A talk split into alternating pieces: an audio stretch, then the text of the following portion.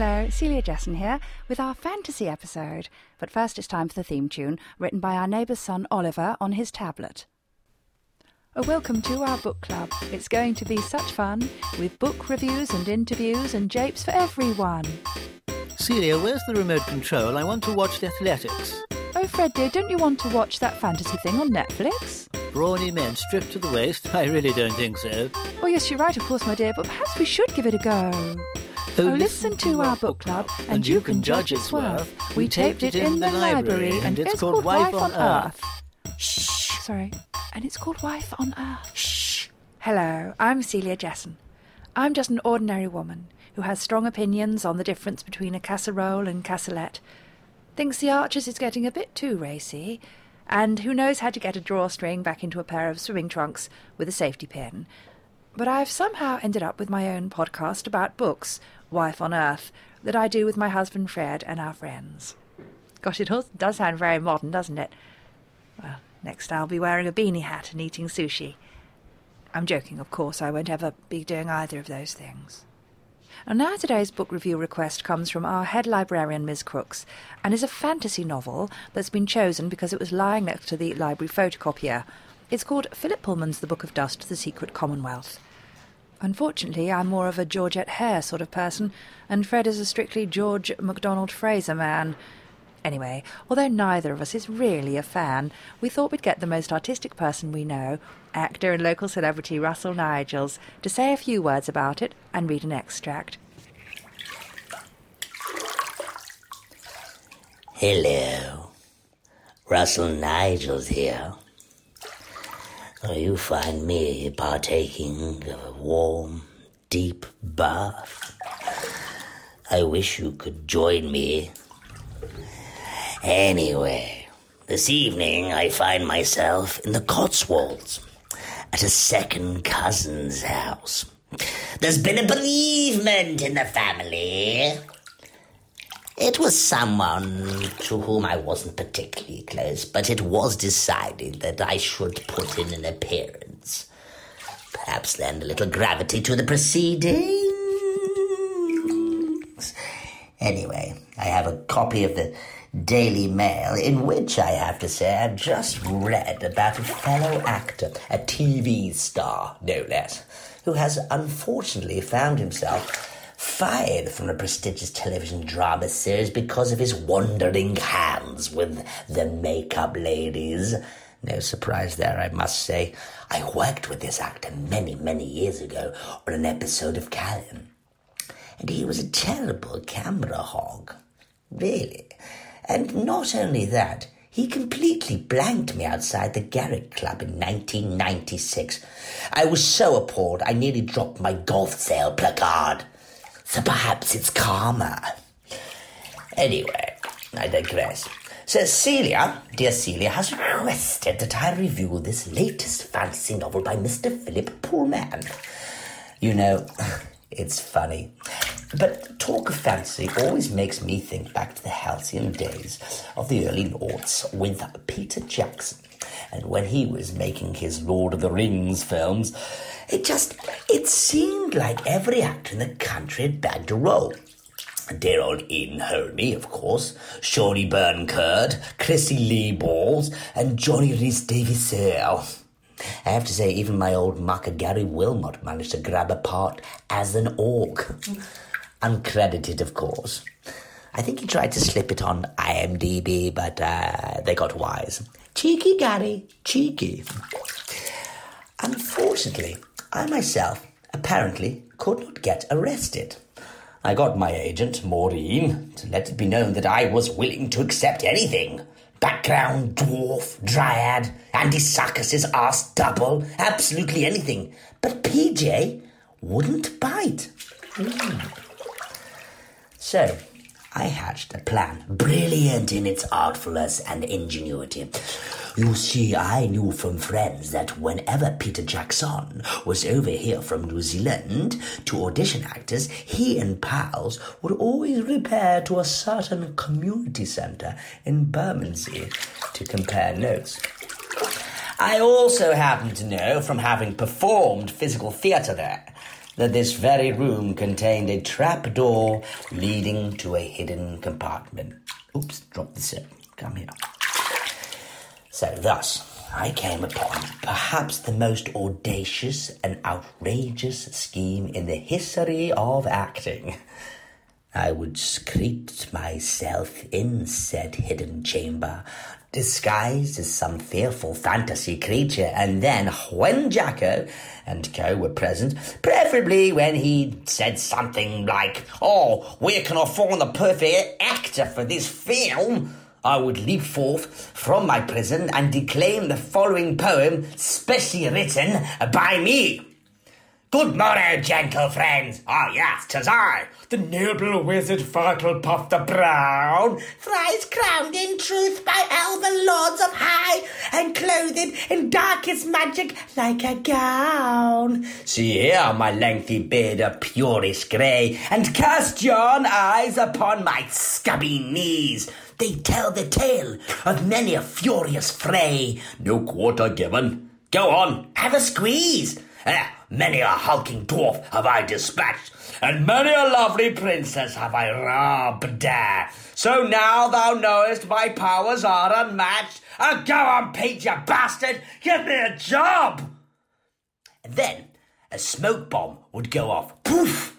And when the smoke cleared, I would have vanished and been replaced by a TV slash VCR combo playing extras from my show reel mainly taken from a 1983 episode of Bergerac and the Noodle Doodle advert I essayed in 1976. Classic. Brilliant, eh? Thus it was that I secreted myself in the compartment the day before, clad in my wizard's robes, with only a pork pie and a bottle of Vimto for sustenance. I must have nodded off because before I knew it, I was awoken by muffled voices overhead, murmuring a prayer to Genesius, the patron saint of actors. I jumped out of my pit like a jack in the box and began to recite verse in strong, clear voice. Unfortunately, lulled into the arms of Morpheus by the warmth, the dark, and the pork pie, I had slept for 72 hours straight. Peter Jackson was long gone, and I ended up interrupting a meeting by Quakers.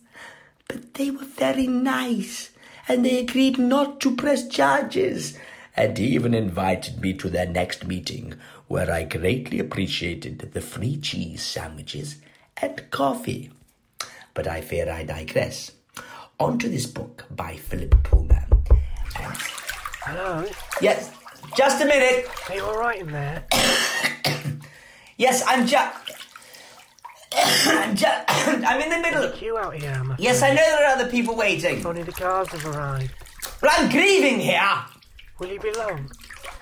Yes, all right. Well, just let me wash my netters and I'll be out in a jiffy. We jiffy. have to go into For. God's sake, can a man not just have a five minutes peace? Shit. Thank you for that, Russell Nigels. A bathtub is a wonderful place, isn't it, in which to relax and imagine you're in a, a fantasy realm. I like to imagine that I'm in the deep sea, a mermaid, as I listen to the water lapping around me, or a narwhal. You're listening to Wife on Earth with me, Celia Jessen. And now it's time for my husband Fred with his Philip Pullman's The Book of Dust, The Secret Commonwealth Review. Fred. Good day. The book that Celia has given me to review this week is what is called a fantasy. Now, I don't mean the kind of fantasy where you imagine everything at Wickes is 50% off. No, more the dragons and elves and wizards and dwarves kind of thing. Now, I must confess that this subject matter isn't usually my cup of tea. I find it rather foolish. Wizards and dragons and elves don't exist. We shouldn't pretend that they do. Dwarves do exist, of course, but I understand they prefer to be called midgets these days. So, yes, not really my kind of thing. My ideal novel would be a thriller about a man who has to choose between two kinds of home insurance and nearly picks the wrong one, but at the last moment changes his mind. Oh, maybe there's a subplot about a lathe. But I had agreed to review this book for the podcast, so I persevered. And much to my surprise, I rather enjoyed it. Now, I know what you'll be thinking. Old Fred's gone soft in the head reading kids' books. He'll be reading that Terry Potter next. Mark my words, the poor old so-and-so's lost it. And perhaps you're right. But I have to say, I think there's a great deal to be said for the classics of children's literature. Sherlock Holmes, Enid Blyton, Edgar Rice Burroughs, Biggles, great stuff, all of it. My father read it to me when I was a nipper, and I in turn read it to my own son. Celia did reading duty with our daughter, with some nonsense about flower fairies. Now, this book is set in England, but not this England. An England that is in what is called an alternate reality. If you don't know what that means, imagine a world in which there's another me, exactly the same as the real me, but he doesn't have a moustache. And then imagine there's yet another world with another me who is just a moustache. Understand? Good. So in this world, a lot of things are different. Magic exists, witches, talking animals, etc. Also, the Reformation never took place, which means the Catholic Church is always going around poking into everybody's business. Oh, and I believe Australia won the Ashes in 1975. But the major difference is that all human beings in this reality have sort of familiars, creatures that are mentally connected to them in the form of creatures, and those creatures reflect the sort of person they are. So, a brooding, pessimistic sort of chap might have a crow, while a faithful, loyal woman might have a golden retriever. Now, you might think, oh, that sounds a bit rum, but it's actually quite well done, and the writer chap manages to make the whole thing almost believable. Celia and I were rather taken with this idea and uh, spent an evening discussing what our creatures would be. Then we went on Google and lo and behold found someone had invented a thing where you put in all your details and it tells you. Turns out Celia is a sickly bluebell dying from lack of sunlight, while I am a large overbearing oak tree, which was very interesting. So, to recap, I thought this was a rollicking read, lots of whiz-bang adventures, good for the nippers, but also a wizard read for those of us approaching middle age. Five stars. I must apologise. My husband Fred sounds absolutely awful. He's got a rotten cold. Fred, can't you try nibbling on a fisherman's friend? Do you know I don't feel the least like a, a wilting blueberry? A, a, a bluebell, even? Although I certainly look like one at times. Well, who doesn't? Anyway, I don't trust online quizzes. Although, actually, having said that, Mrs. Coyle did do one, I remember, where she put her face into one of those which celebrities do you most resemble things on the computer. Well, she was hoping for Kristin Scott Thomas, but she was a 99% match for Whitby train station. Funnily enough, there she is now. I must say, it's an uncanny resemblance. Uh, yes, hello there. Ooh. Mm-hmm. I wonder what Mrs. Coyle's demon would be. She'd probably need something low maintenance, wouldn't she? It doesn't need to be taken for a walk, like a stick insect or a chrysalis. Do you know, it's not my turn for my book review yet, but I must say I am quite taken with the idea of having a demon, a sort of little pet, or like your soul in animal form that's connected to you by an invisible string. I think mine wouldn't be a dying bluebell, but a moth. Well, not a wild, thrilling one like Pantalaimon, Lyra's moth, but a clothes moth. Ten a penny in Kent, forever nibbling at my cashmere snood with half an eye on my Harrod's cape, but, you know, lively and, and, and ever present. Like me, Gonzo the moth, just thought of that off the top of my head, sorry, flits about in life, a dreamer, or seemingly delicate and pathetic from a distance, but up close has an inner steel and a penchant for the good things in life. My suede mittens. The little cheeky. then I'd fly off to the south of France, where Gonzo the common clothes moth would become a beautiful and rare butterfly, Gonzonetta, dazzling and distracting the artists and yacht men near the Bulls Court in Antibes. Well, that's where Frank lives. Uh, Frank's my husband, Fred's twin brother. When I first met them, you know, I must say I, I originally preferred Frank, but I married Fred instead. Oh, don't worry, Fred didn't hear that. He, he's he's not here. He's wandering off. He's in graphic novels, getting our next section ready. But even if he did hear me, he wouldn't mind at all. We all know I ended up with the right one in the end. Frank had a motorbike back in the old days, and, and I'd often see him roaring around the village on his Norton, his golden curls glinting in the sunlight. I knew he was a member of the tennis club, so I joined up in the hopes of meeting him. But he ended up with Arabella Fotherington, who had a much vaunted back smash, and I ended up with Fred. Celia, Yes, coming, Fred. Yes, he's just in time, because it's time for our new section Books We've Most Recently Enjoyed. Now, if, like me, you often find yourself with 11 seconds to spare between greasing the stopcock and respoking the Brompton, hmm. you might like to lose yourself in a good book. I sometimes get my books from Oxfam on the High Street, where they are often cheaper than the first editions at a collector's book fair or signed and brand new from a Waterstones by up to five pence.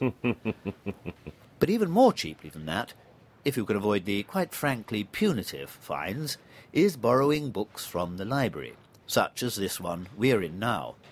So now for our book group here at Milton Library with a section we've called Books We've Most Recently Enjoyed. And first up, Mrs. Coyle, our char. I have been reading The Pleasures and Sorrows of Work by an egghead called Alain de Botton. And what did you think of it, Mrs. Coyle? Well, what I thought of it wasn't fit to print. What do you mean, Mrs. Coyle? It was full of long words and an unbearable sense of intellectual and emotional superiority. I give it naught out of ten. In my opinion, every single copy should be shredded and used as wall insulation in a lunatic asylum. Well, not off to a good start there. Next up, male librarian Darren Trembling. I've been reading The Further Adventures of a Call Girl by Belle de Jour. Ooh. It's the inspiring tale of how a young girl made her way in the world with pluck, verve, and oodles of spunk. Oodles, eh? Reservoirs of the stuff. So, did you like it? I loved it, although I was a little bit baffled by pages 2 to 314. So, a positive review. Now it's time for my wife Celia. I've been reading Where Have All the Boys Gone by Jenny Colgan. And did you like it? I thought it was very easy to pick up and remarkably easy to put down again. Just the thing while you're waiting for the economy cycle to finish. Marvellous. Well, it's just me left, and I've been reading the manual of a 1973 Hillman Minx Series 5. But I haven't finished it yet, so don't tell me what happens at the end. Thank you, Fred, and thank you, everyone. We'll all be back in a little while with another section. But that bit was brought to you by our sponsors, Pickles Corner Shop in Lower Bottom. If you need a loaf of bread, a box of matches, or a 3 amp fuse and it's past half past 5 pm, then come to the corner shop, Bottoms Parade, Lower Upping. Everyone calls us the corner shop because our name is actually the corner shop. But let's face it, even if we were called something else, they'd still call us the corner shop, which is why we've decided on the name. We've got bacon, marge, furniture polish, loo rolls, jam, cat food, firelighters, sardines, pipe cleaners, pork, luncheon meat, and a 10p mix for the kiddies or adults with a sweet tooth. Come to the corner shop, Bottoms Parade, Lower Upping. You won't regret it. Good old Pickles. Dependable, reliable, and sometimes open. There's no point in pretending to creep around with a bull demon here in Lower Upping. Places like Pickles, no nonsense, run by a furious staff, keeps one's feet firmly on the ground. We love a bit of fantasy, goodness only knows, but the nearest we've got to having a fantasy life here is that Pickles introduced a world cuisine shelf, including the rare and exotic Mexican stock cube. Careful, it's quite warm. Aye. Pickles are forward thinking. Well, they were the first to stock mayonnaise all year round because Mrs. Coyle likes it on a Christmas dinner. Don't you, Mrs. Coyle? Aye. Now it's time for my book review. Now, Philip Pullman has written a number of fantasy books, and I've read most of them, mainly because I accidentally ordered all of them to be reserved here at the library. I'd meant to select Poldark, but got Pullman by mistake, and thought, well, how different can they be? Poldark and Pullman, they're very different. But there is a slight similarity, I suppose, in that Winston Graham's Morwenna Poldark is quite fiery, and so is Philip Pullman's Lyra Silvertongue. I wish I could be more like Lyra Silvertongue. She's a wonderful literary character, she really is. Impetuous, wild, following her heart, passionately running about the rooftops of Oxford, paddling through floods and blazing across plains, dishevelled and barefoot. As it is, that kind of adventurous life eludes me completely. Well, if I tried to be wild and free, running about with no shoes on, I'd end up treading on a ring pull. But as Frank used to say, Frank is my husband Fred's twin brother, as Frank used to say, if you were able to be wild and free, Celia Amelia, you probably wouldn't like it, darling. You don't like being more than two metres away from a kettle at any given moment. And of course he was right. And off he went hitchhiking to Nottingham with a rock folk group called Nuts and Bolts, and that was the end of that. But that doesn't stop one dreaming, does it? It's like that phone book experiment, isn't it? The more bored you are, the more fun you have. Isn't it? Do you know the phone book experiment? Boredom is good for you, they found. Well, they got a load of people to read from the phone book for hours and hours, and afterwards they were more stimulated creatively than the group who hadn't read it. Fred said, of course they were more stimulated. Some of the names in the phone book are fascinating. And I suppose he's right, isn't he? Why, only the other day I found a new name that I hadn't heard before. It's just as well, really, that we are left to find our own entertainment here in Lower Upping. Well, that's why I'm doing the podcast. anyway, you only have to read from my diary to see how ho hum it is here. And as Fred says, that's just the way we like it. Here we are, Sunday. Pop to Pickles the corner shop for a loaf of bread. They have a new seeded cob, a rye farmhouse, and a granary plat. I asked about thin sliced, and it was in the freezer cabinet. Monday. This morning I woke up, defrosted Fred's toast, and felt a little discombobulated. Went back to Pickles the corner shop. Eggs, tea, and lard. A new man has started. I don't know his name, Pat or Cat or something modern. He is hopeless. He was completely wrapped up in his world bread display and hardly knew where anything else was. I do hope he improves, only my little expedition took the best part of forty-five minutes. I feel even more unsettled. I know. I'll take a country walk. The air will do me good. Tuesday. How very, very wrong I was. The walk was a disaster, and the whole blasted experience has been most bothersome. For a start, I couldn't find the countryside. I set off for what looked like a hillock and ended up on a tree lined industrial estate. Nipped back to Pickles the corner shop. I don't know why. I had no need to buy any groceries. I felt utterly ridiculous, but I ended up studying the yogurts for far too long, and they were all strawberry. It was strangely comforting. Perhaps I'm developing a preference for a limited range. The new grocer's name is Matt. Funny I should have noticed. On my way out, I'd bought some safety pins and a batch. I bumped into Mrs. Coyle. She really is terrifically odd. As she walked past me, I distinctly heard her say, I hate you. I bit my lip. Wednesday. Fred told me that our charm Mrs. Coyle has a hands-free phone and was talking to her second husband. It's most disconcerting to have someone look you directly in the eye and utter obscenities when it's intended for an invisible recipient on the end of some kind of tube. Fred says since I tried to turn the internet on, he can smell gas. Well, what does he expect? I'm just an ordinary woman. Decided to nip out for some fresh air, though, just in case. Popped into Pickles for a malt loaf, and Matt recognised me from the last two days. He was very charming. His name badge read Matt Jarvis. I didn't notice at the time, but he put my change into my hand directly rather than onto the counter. I think he was making love to me. I know it sounds silly, but I rather liked it. Came home and lay down. Thursday. I can't leave the house. Matt may call round at any moment with a love letter. You never know. They say you'll meet your true love when you least expect it. Well, I've been least expecting it for years. Oh, that's the doorbell. Hang on, dear diary, until we meet again in a minute. Well, that was the gas board. And did I want to change services? And had I looked at my bill lately? And one other thing. And of course, all our maintenance team are Corgi registered. But I hadn't heard a word of it. On the other side of the road was Matt Jarvis, on his day off from Pickles. I felt dizzy. The exotic smell of a holiday island filled my senses, and suddenly I saw us, Matt Jarvis and me, together, having a proper day off, far away on a beach somewhere, toasting thick white sourdough on an open fire. I hate working in the shop. I want to be a doctor. I knew it. The out of date codes make me sick. You do have a terribly limited range, Matt. No one has ever bought a malt loaf before. It's my favourite. Mine too.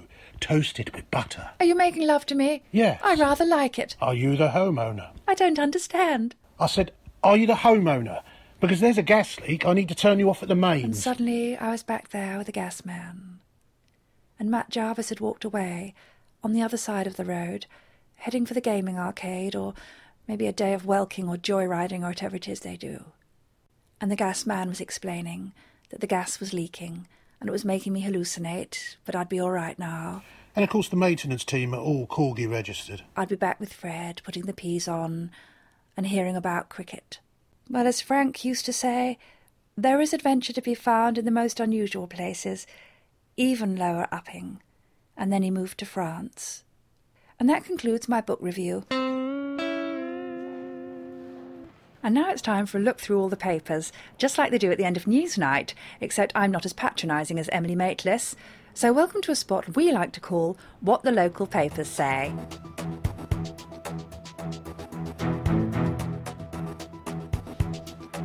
First up, we have Mrs. Coyle, our char, whom I strongly suspect of having broken a small Dresden shepherdess and hidden it behind the spare loo roll in the downstairs WC this morning. Cool, lummy, I never did. Hmm, So, what newspaper have you chosen, Mrs. Coyle? I have been perusing the West Toxborough Clarion and its headline Dunton Cops Top Shop Smock Hip Hop Shock, which was about a WPC who fell over while trying on a dress in a well known clothing shop and broke her hip. Gosh, and what drew you to this headline, Mrs. C? Well, I think it was the use of alliteration. oh gosh, how embarrassing. Actually, Mrs. Coyle, I think you'll find that's an example of rhyme, not alliteration. Well, I ain't staying here to be insulted. And I did break that bleeding shepherdess too, and that Delft pottery teapot last Christmas. Mrs. C, you said it was the cat. Well, it was me. Get stuffed, the lot of you. Oh well. You bugger off. Oh, You bunch of shits. Darren Trembling, the male librarian, which local paper have you chosen? I've chosen the lower upping advertiser and this story here on page 7 you only sieve twice. Gosh, let me guess. A man bought a sieve from the ironmonger's on the same day that his wife bought exactly the same sieve. Am I right? Yes, that is precisely what happened. Thank you, Darren. Now it's my husband, Fred. Well, I've chosen this from the Giddydale Echo. Row over public right of way enters 19th year. Oh, Fred, must we go over this again? Now, you've probably heard of this case. Uh, Mr. Greenleaf of Moncrief Road, Giddydale, has, since the year 1980, owned a strip of land eight metres long by the side of his semi detached property. This land leads to the popular Spinney Walk, a pathway that is the quickest route to Sukeley Hill, a popular dog walking spot. Now, Mr. Greenleaf, in the year 2000, built a fence barring the entrance to Spinney Walk, claiming that dog mess had been found on his property, made by the pets of those using this shortcut. Now, the 1979 deed for the property showed that Greenleaf was, in fact, the sole owner of the land, but a 1984 Ordnance Survey map seemed to contradict this. Oh, Fred. Well, anyway, the controversy, dubbed Giddydale Gate by um, local wags, continues unabated, and I predict that next November it will enter its glorious 20th year. Yes, thanks for that, Fred. It was incredibly interesting. It's just me left, and I chose this cutout coupon for a free scone with any large tea at the Cosy Copper Kettle Cafe from the Bramsley Mercury. Yes, oh. mm. Thank you, everyone, for that section.